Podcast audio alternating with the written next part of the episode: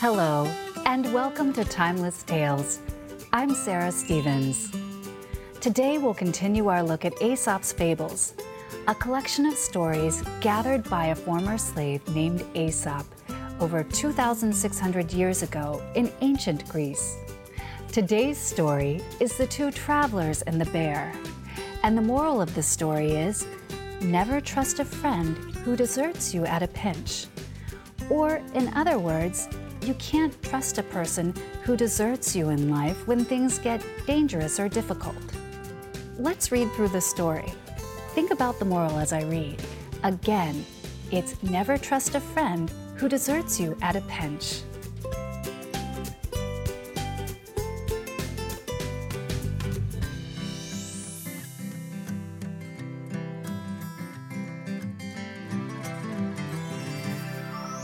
A long time ago, there were two travelers who met one evening at an inn in a small country town. They got to know each other while they were eating dinner. The travelers saw that they had a lot in common. They were both from towns near rivers and enjoyed fishing, and they were both headed to the mountains to find work in the gold mines. While continuing to talk, they decided that they should make the rest of the long journey to the mountain town together. The next morning, after a good night's sleep, they packed their bags with enough food and water for the trip. Then they began their trip. They walked for a couple of hours from the small town to the countryside.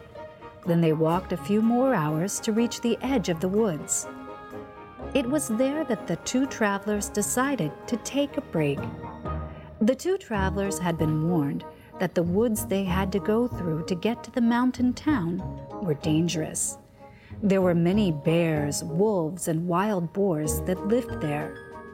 They were afraid they might be attacked in the woods.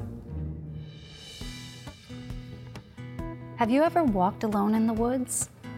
It's always better to have someone else with you. Let's get back to the story. After the break, the two travelers took a deep breath and walked into the dangerous woods. But they were not scared at all. They heard birds tweeting and smelled the fresh scent of the pine trees. It felt quite peaceful, and there were no signs or markings of bears or wolves or wild boars. The two travelers felt at ease as their journey seemed much easier than they expected. The paths were easy to follow, and the two men even thought they might reach the mountain town a day early. They started to sing to pass the time. No sooner had they started singing when a bear appeared on the trail ahead of them. The bear did not see the travelers at first one of the travelers happened to be in front of the other. Without thinking about the safety of the second traveler, the first traveler quickly grabbed hold of a tree branch and climbed up the tree, hiding himself among the leaves. As the first traveler was climbing, a few small branches fell down from the tree, making noise as they fell. The bear turned his head as he heard the noise spotted the second traveler, and rushed toward him. The man could think of nothing better than throwing himself on the ground and playing dead. Lying there with his face in the dirt, he hoped for the best. So, what do you think about the first traveler climbing up to the tree without thinking about the safety of the second traveler? Would you do that? Let's get back to the story. The bear slowed down and stopped as he saw the second traveler on the ground. The bear walked towards him and put his mouth and nose close to the traveler's head and sniffed and sniffed all over his face and ears. The terrified traveler held his breath and continued to lie still as if dead. At last, with a growl, the bear shook his head and walked away as if disappointed. The second traveler had heard this once as a child. He remained still because he was afraid the bear might come back if he moved too soon, but he was happy to be able to breathe again. Finally, certain that the bear had gone far away, the first traveler in the tree came down to see how his friend was doing. Seeing that his fellow traveler was still lying flat on the ground, he started to laugh and said, It looked like that bear whispered something in your ear. What did he say to you? He told me, said the second traveler, never trust a friend who deserts you at a pinch. So, again, the moral of this story is just what the bear told the second traveler never trust a friend who deserts you at a pinch. Or, in other words, you can't trust a person who leaves you when things in life get dangerous or difficult. A true friend will always stay by your side. 어릴 땐 수학 잘했는데 고학년이 되니까 성적이 자꾸 떨어져요. 어머니, 수학이 아니라 계산만 잘했던 겁니다. 개념과 원리 이해가 없으면 성적은 계속 떨어집니다. 지금 아이의 수학, 학년이 올라갈수록 힘들어지는 연산 수학입니까? 학년이 올라갈수록 힘이 생기는 재능 수학입니까? 사고력 수학은 재능 수학.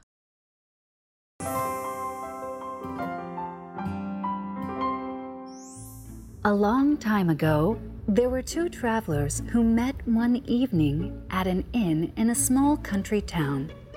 They got to know each other while they were eating dinner. The travelers saw that they had a lot in common. They were both from towns near rivers and enjoyed fishing, and they were both headed to the mountains to find work in the gold mines. While continuing to talk, they decided that they should make the rest of the long journey to the mountain town together. The next morning, after a good night's sleep, they packed their bags with enough food and water for the trip. Then they began their trip. They walked for a couple of hours from the small town to the countryside. Then they walked a few more hours to reach the edge of the woods.